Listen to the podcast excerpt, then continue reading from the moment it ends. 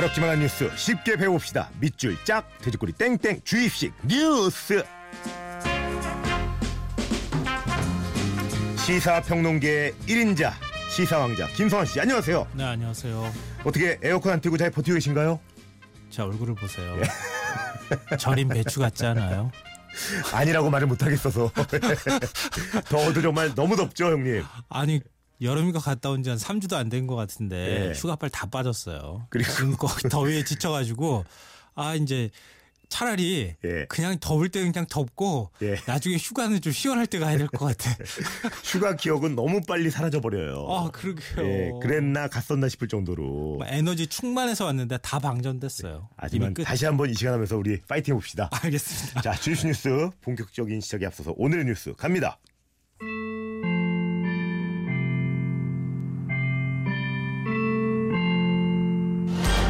아키토 일왕이 퇴위하겠다는 의사를 표명했습니다. 일왕이 살아있는 동안 물러나는 건 200년 만의 일입니다. 여든을 넘긴 나이와 갈수록 떨어지는 체력 등을 고려해 일본의 상징으로서의 임무를 제대로 수행할 수 없다며 국민들에게 이해를 구했습니다. 全身全霊をもって象徴の務めを果たす 일왕이 살아있는 동안 물러나는 것은 에도 시대 후반기인 1817년 고가쿠 일왕 이후 처음입니다. 그만큼 드문 일이어서 일본은 앞으로 일왕의 퇴위를 위한 왕실 전봉 개정과 퇴위리 신분 처우 칭호 등을 본격적으로 논의할 걸로 보입니다. 자, 요즘 일본이 일왕 퇴위 발표로 난리가 났더라고요. 예. 네, 맞아요. 왜 갑자기 퇴위를 하겠다는 거예요? 아, 이게 지금 아리송하는 문제인데요. 예. 그래서 사람들한테 더 궁금증을 불러일으키고 있습니다. 이해가 안 가더라고요. 예, 아키히토 일왕은 뭐 사실은 다 아시다시피 일본에서는 천황으로 불리고 우리는 천황으로 사실 부를 수 없는 역사적인 아픔이 그렇죠. 있으니까 일왕이라고 이제 부르는데요. 그러니까 일본의 정신적 지주 같은 존재입니다. 그러니까 이런 사람이 갑자기 나 이제 그만둘래 음. 이렇게 발표를 하고 나니까 일본 사람들이 굉장히 좀 충격에 빠질 수밖에 없는 거죠. 근데 뭐 겉으로 드러난 명분, 내세운 명분은 아 이제 난 너무 나이가 많이 들었어. 그리고 그 동안에 수술도 몇 차례 받고 그래서 더 이상 왕의 자리에 있을 수가 없을 것 같아. 이제 이게 이유거든요. 네, 네. 어 근데 일왕이 이제 이렇게 이제 일본 국민들이 충격을 받는 이유는 앞서 이제 잠깐 뉴스 그, 아- 그 소리에서 나왔지만 네. 이 1871년 고카쿠 일왕 이후에 199년 만의 일이거든요. 아니 이게 갑자기 막 퇴위해도 돼요? 원래 종신제 아니에요? 일왕? 예. 원래 왕은 종신제죠, 사실은. 어, 왜, 왜 이러는 어, 거예요? 왕이 뭐? 마음대로 뭐나 예. 그만둘래 그런다 왕인데 말 그대로. 이상하잖아요. 예. 왕은 뭐 원래 종신제니까 죽을 때까지 이제 왕을 하는 건데요. 일본이 이제 이렇게 당황스러워하는 거는 일본 왕족 법률인 법률인 황실 전범이라는 게 있어요. 음. 좀 왕실에도 나름대로 또 규칙 같은 게 있- 예. 있어야 되잖아요. 아무나 막 뭐 한다고 뭐 아무 일이나 할 수 있는 건 아니잖아요. 아무리 왕이라 그래도 그렇죠. 여길 보면은 생전 퇴위 규정이 없어요. 그냥 왕은 그냥 어 죽을 때까지 끝까지만 하는 거야. 그러니까 여기 없는데 그걸 갑자기 이제 살아있는 왕이 나 이제 그만둘래 이러니까 논란이 될 수밖에 없는 건데요. 네. 또 일본 헌법을 봐도 헌법에도 사실은 일왕의 지위가 규정이 돼 있거든요. 근데 이- 어. 거기 일왕 지위가 규정이 돼 있는 게 어디 있냐면은 헌법 1조예요. 어, 이 헌법 일조에? 1조는 굉장히 상징적인 문구가 그렇죠. 들어가거든요. 우리나라 헌법 1조 다 아시죠? 알죠. 대한민국은 민주공화국이다. 이렇게 시작되는 거잖아요. 네네. 근데 일본 허- 일본 헌법 1조는 전혀 다른데요. 일왕은 일본국의 상징이며 일본 국민 통합의 상징이다. 이 지위는 주권을 가진 일본 국민의 총의에 근거한다. 이렇게 돼 있어요. 이건 무슨 말이냐면은 그냥 국왕이 일본을 통치하는 것은 아니지만 일본이라고 하는 나라의 상징 역할을 하는 사람이야. 네. 근데 그 사람의 지위라고 하는 것은 일본 국민들의 총의에 근거하는 거야. 그러니까 거꾸로 얘기하면은 일본 국민들이 내려가 이러기 전에는 절대 지위를 물려, 물려주거나 내릴 수가 없는 거예요. 음. 그러니까 퇴위하려고 하니까 이게 굉장히 애매해진 거예요. 이거 어떻게 하면 퇴위 규정을 만들어야 돼? 아, 규정 자체가 없으니까. 네, 굉장히 당황스러운 상황인. 거죠. 예. 아니 근데 왕이고 말한 것처럼 일왕이 지금 나이도 연세가 이제 지긋하시잖아요. 네. 예. 그러면 이제 업무도 그렇게 아주 과도하진 않을 것 같고 이제 정말 좋은 것만 누리면 될 것 같은데 왜 굳이 물러나려고 하는 거예요? 근데 사실 지금 연세가 지긋하다, 예. 고령이다 이렇게 네. 표현하니까 좀 그런데요. 예. 어, 일왕 나이가 82세예요. 이 정도면 우리나라 뭐 노인 평균 나이 정도? 예. 뭐 그런데 굳이 뭐 이렇게 그만둘 이유는 없는 거 아니야? 이런 생각을 사실 할 수밖에 없는 건데요. 그래서 여러 정치적 의미가 해석이 되는 거예요. 아 정치적 의미도. 네, 아베의 우경화를 막기 위다 위해서다 음. 이런 해석이 나오고 있는데요. 그러니까 아키도 일왕이 8월 15일 우리는 이제 광복절이지만 일본은 패전일이 되는 거잖아요. 그렇죠. 전몰자 추도식에 참석을 해서 올해도 깊은 반성이라는 표현을 사용했어요. 근데 아베 총리는 계속 참석 4년 연속으로 참석하고 있지만 반성의 뜻을 전혀 안 밝혀요. 그래 이거 이번에도 뉴스 보면서 좀 이렇게 화가 확 나더라고요. 네. 어? 근데 왜 이렇게 두 사람이 다른가? 아키도 일왕은 평화 헌법 옹호론자라고 불려요. 음. 그러니까 일본 헌법이 1945년에 패전당하고 난 다음에 미군정이 집권을 하잖아요. 네. 미군정이 이제 일본을 통치를 하게 되는데 그 시절에 만든 헌법이에요, 사실은. 지금 음. 이제 있는 헌법이 네. 그걸 이제 우리가 평화 헌법이라고 부르거든요. 예. 다른 나라를 침략할 수도 없고 군대를 가질 수도 없고 이렇게 만들어 놨거든요. 근데 아베는 아 그게 무슨 국가야. 다시 우리도 군대를 갖고 다른 데서 공격하면 우리도 공격할 수 있게 만들 거야. 이렇게 한 거거든요. 예, 이상해요. 예. 근데 아키토 일왕은 전쟁의 아픔을 어린 시절에 겪었어요. 아. 그래서 전쟁이 다시는 일어나지 않겠다, 않게 해야 된다. 이게 이제 소신처럼 믿는 사람이거든요. 네. 그러니까 내가 어, 이 일본국 상징으로서 뭔가 할 수는 없지만 내정에 간섭할 수도 없지만 퇴위 발표를 하게 되면 어, 어떻게 퇴위 규정을 만들 거야, 뭐야 이런 논란을 만들다 보면은 이 헌법 개정도 어려워지고 평화헌법을 개정하기 어려울 거야. 아니 근데 아까 그. 마, 그 1조에 그런 게 있잖아요. 네, 일왕이 네. 이를 통치하고 뭐 다 마음대로 할 수 있다. 어? 아니요, 통치는 못하고 상징적인 존재. 그럼 특별법 같은 거 만들어 가지고 이런 거 못하게 제지는 못하나요? 아, 특별법을 만들 수 있어요. 그러니까 네. 퇴위 규정으로는 특별법을 만들 수 있고요. 그런데 그것도 사실 그렇게 간단한 문제는 아니죠. 이게 더 복잡한 것 같은데 지금 왜. 예, 물론 이제 그렇긴 한데 그런 걸 만드는 과정 자체가 우리는 뭐 어느 하루 하루 아침에 그냥 법 뚝딱하고 만들 수도 있겠지만 일본 같은 경우에는 더구나 일왕이기 때문에 이런 거 만들기가 너무 어려운 거예요. 그렇군요. 예. 야, 그나저나 이게 21세기에 여전히 국왕이 있다는 게 신기하기도 해요.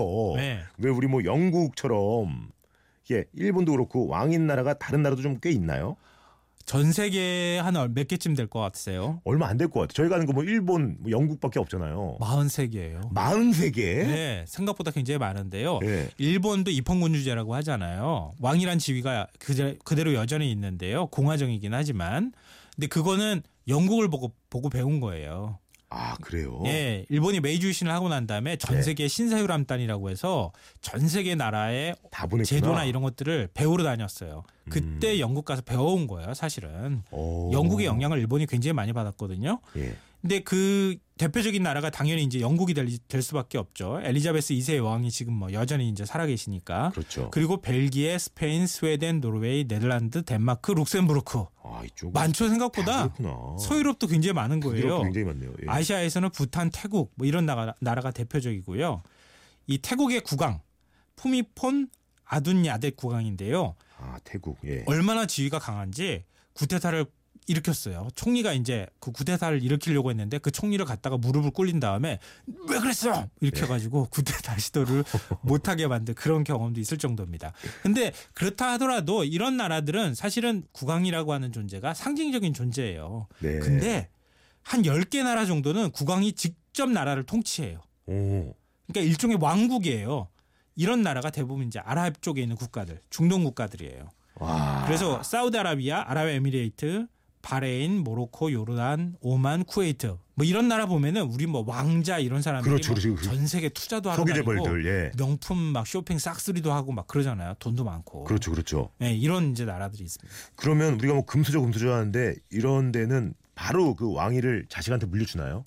어, 기본적으로 이제 그렇게 물려주게 돼 있는 거죠. 세상에, 기본은 이제 세상에. 종신제고 왕이 죽으면은 그 자식들한테 왕을 물려주는데 대부분은 이제 아들한테 물려주고요.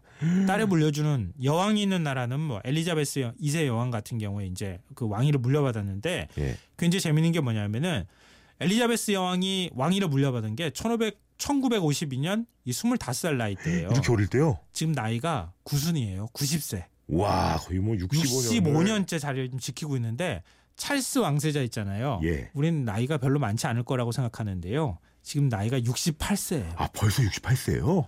어머니가 언제 그 그래도 왕자리를 올라가 가지 못하고 있는 거예요. 지금 황가 다 지나고 이제 칠순이 다 되는 나이인데. 아. 근데 그 다이애나 그 왕세자 비가 있었잖아요. 그랬죠. 근데 이혼하고. 뭐 예. 안타깝게 이제 예. 이 죽음을 당했는데요. 좀 교통사고로 이제 죽었는데 예.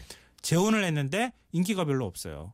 오. 그래가지고 왕 자리를 물려받을 수 있을까? 뭐 이런 얘기도 나와요. 아. 여론도 굉장히 중요하구나. 음, 예, 예. 따라와야 그렇죠. 되니까. 그리고 재위 기간이 가장 긴 구강은 푸미폰 아둔야다 태국 구강인데요. 이게 지금이 88세인데 지난달에 즉위 70년을 맞았어요. 음. 지금 건강이 상당히 안 좋은데 누가 후사를 이을 거냐 이거 가지고 굉장히 이제 이 현안으로 떠올라 가지고 논란이 많은 상황. 그러니까. 이렇게 다들 이렇게 오랫동안 자리를 지키려고 하는데 그러니까 일왕이 스스로 퇴임을 결정한 건 정말 특이한 일이긴 하네요. 어 그렇죠. 이렇게 전 세계 스스로- 사례로만 보면은 이제 그런데요. 예. 굳이 우리가 역사를 또 따져 보자면 또 없는 것도 아니에요. 음. 우리나라 역사를 보면 조선 시대 태조 이성계 아, 왕자의 난이 일어났잖아요. 예. 아유, 나 이제 다 싫다 정치. 음. 그래가지고 그냥 왕자리 내려놓고 그냥 하몽차사란 말도 나왔잖아요. 그렇죠, 그렇죠. 그냥 다 떠나서 너들 맘대로 해 그러고 가버린 거잖아요. 예. 정종에게 왕영리를 물려준 뭐 이런 경우도 있고요. 일본의 경우에도 뭐 200년 만의 일이다 이렇게 얘기하지만 그 전에 59번이나 물려준 사례가 있어요. 근데 일본 같은 경우에는 어, 천황제가 처음 만들어진 게 한 7세기 무렵이라고 알려져 있는데요. 네. 근대 이전까지 한 천년 동안에 막부가 통치를 했잖아요. 왕은 그냥 상징적인 존재에 불과했어요. 음. 메이주신 이제 근대화를 이룰 때 그때 천황이라는 존재가 좀 필요해서 그러고 난 다음에 사실 오히려 상징적인 지위가 그 이후부터 되기 시작했다. 뭐 이렇게 볼 수 있는 거죠. 역사 얘기 나오니까 사- 살살 또 머리가 아파지려고 합니다. 예, 역사 잘 조금 몰라요. 더 복잡하게 예. 들어가면 좀 예. 그런데요. 그리고 2년 전에도 스페인 이 후안 카를로스 국왕이 고령을 이유로 펠리페 왕세자한테 왕위를 넘긴 적이 있습니다. 음, 그럼 좀 쉽게 좀 여쭤볼게요. 만약에 자식이 없으면 어떻게 되는 거예요? 어, 이게 굉장히 어려운 문제가 왕위를. 이렇게 드라마 보면은 우리 그 있잖아요. 철종. 어, 철종? 예, 뭐 강화도 도령 뭐 예. 이렇게 하잖아요. 직접. 후사가 없으면은 자식이 없으면은 예. 그 반계 친척에서 막 찾잖아요. 어떻게 되는 거야 그러면? 다른 그런 경우도 있는데요. 있어요? 예. 그 굉장히 재밌는 게 두 가지 경우가 있는데 사우디아라비아 같은 경우는 굉장히 특이한 제도를 가지고 있어요. 자식한테 곧바로 왕위를 물려주는 게 아니고요. 형제가 다 돌아가면서 왕위를 먼저 해요. 해요. 그러니까 1532년도에 초대 국왕 이후에 왕자 여섯 명이 지금까지도 통치를 하고 있어요. 계속 돌면서 계속 돌면서. 사이는 좋겠다. 네. 싸우지 않겠다. 그렇죠? 지금 그 형제들은 사이가 안 좋은데 그 다음이 문제예요. 공식 부인만 17명, 자식이 어우. 모두 80명이에요. 아유, 이거 어떻게 돌려? 그 다음은 어떻게 왕위를 물려주고 어떻게 왕위를 돌릴 거냐 이게 문제가 돼서 야. 지금 그것 때문에 아주 골치가 아픈 상황인데요. 이게 더 힘드네. 그래서 예. 왕위 계승 방법을 바꿨는데 왕세자를 어떻게 지정할 거냐 이걸 뭐 가지고 고민을 하고 있다 그러고요. 아. 중동의 오만 같은 경우에는 카보스 공항이 있는데 지금 75세인데 후계자가 없어요. 아들이요, 자식이 없어요. 어떻게 이혼을 한번 하고 난 다음에 예. 자식이 없어서 내가 나중에 죽고 난 다음에 3일 이내에 왕가에서 가문회의를 열어서 후계자를 책봉해라. 지금 이렇게 규율을 만들어 놨어요. 야, 신기하다. 어, 이런 게 있네요. 그러니까 여전히 우리는 현대를 살고 있다고 하지만 예. 사실은 재밌다. 옛날 봉건 시대부터 근대까지 다 전 세계에는 가지 고루고루 다 있는 것 같아요. 음, 여기서 잠깐. 예, 문제 드리겠습니다. 조선 시대에도 스스로 왕위에 물러난 일이 있다고 말씀을 드렸는데요. 왕자의 난으로 생전에 정종에게 왕위를 물려줬던 왕. 조선을 건국한 이 왕은 누구일까요? 이게 문제입니다. 자, 미니나 문자 모바일 신으로 지금부터 정답 보내주시면 됩니다. 문자는 8000번, 샵 8000번, 긴 건 100원, 짧은 건 50원, 정보 이용료 추가됩니다.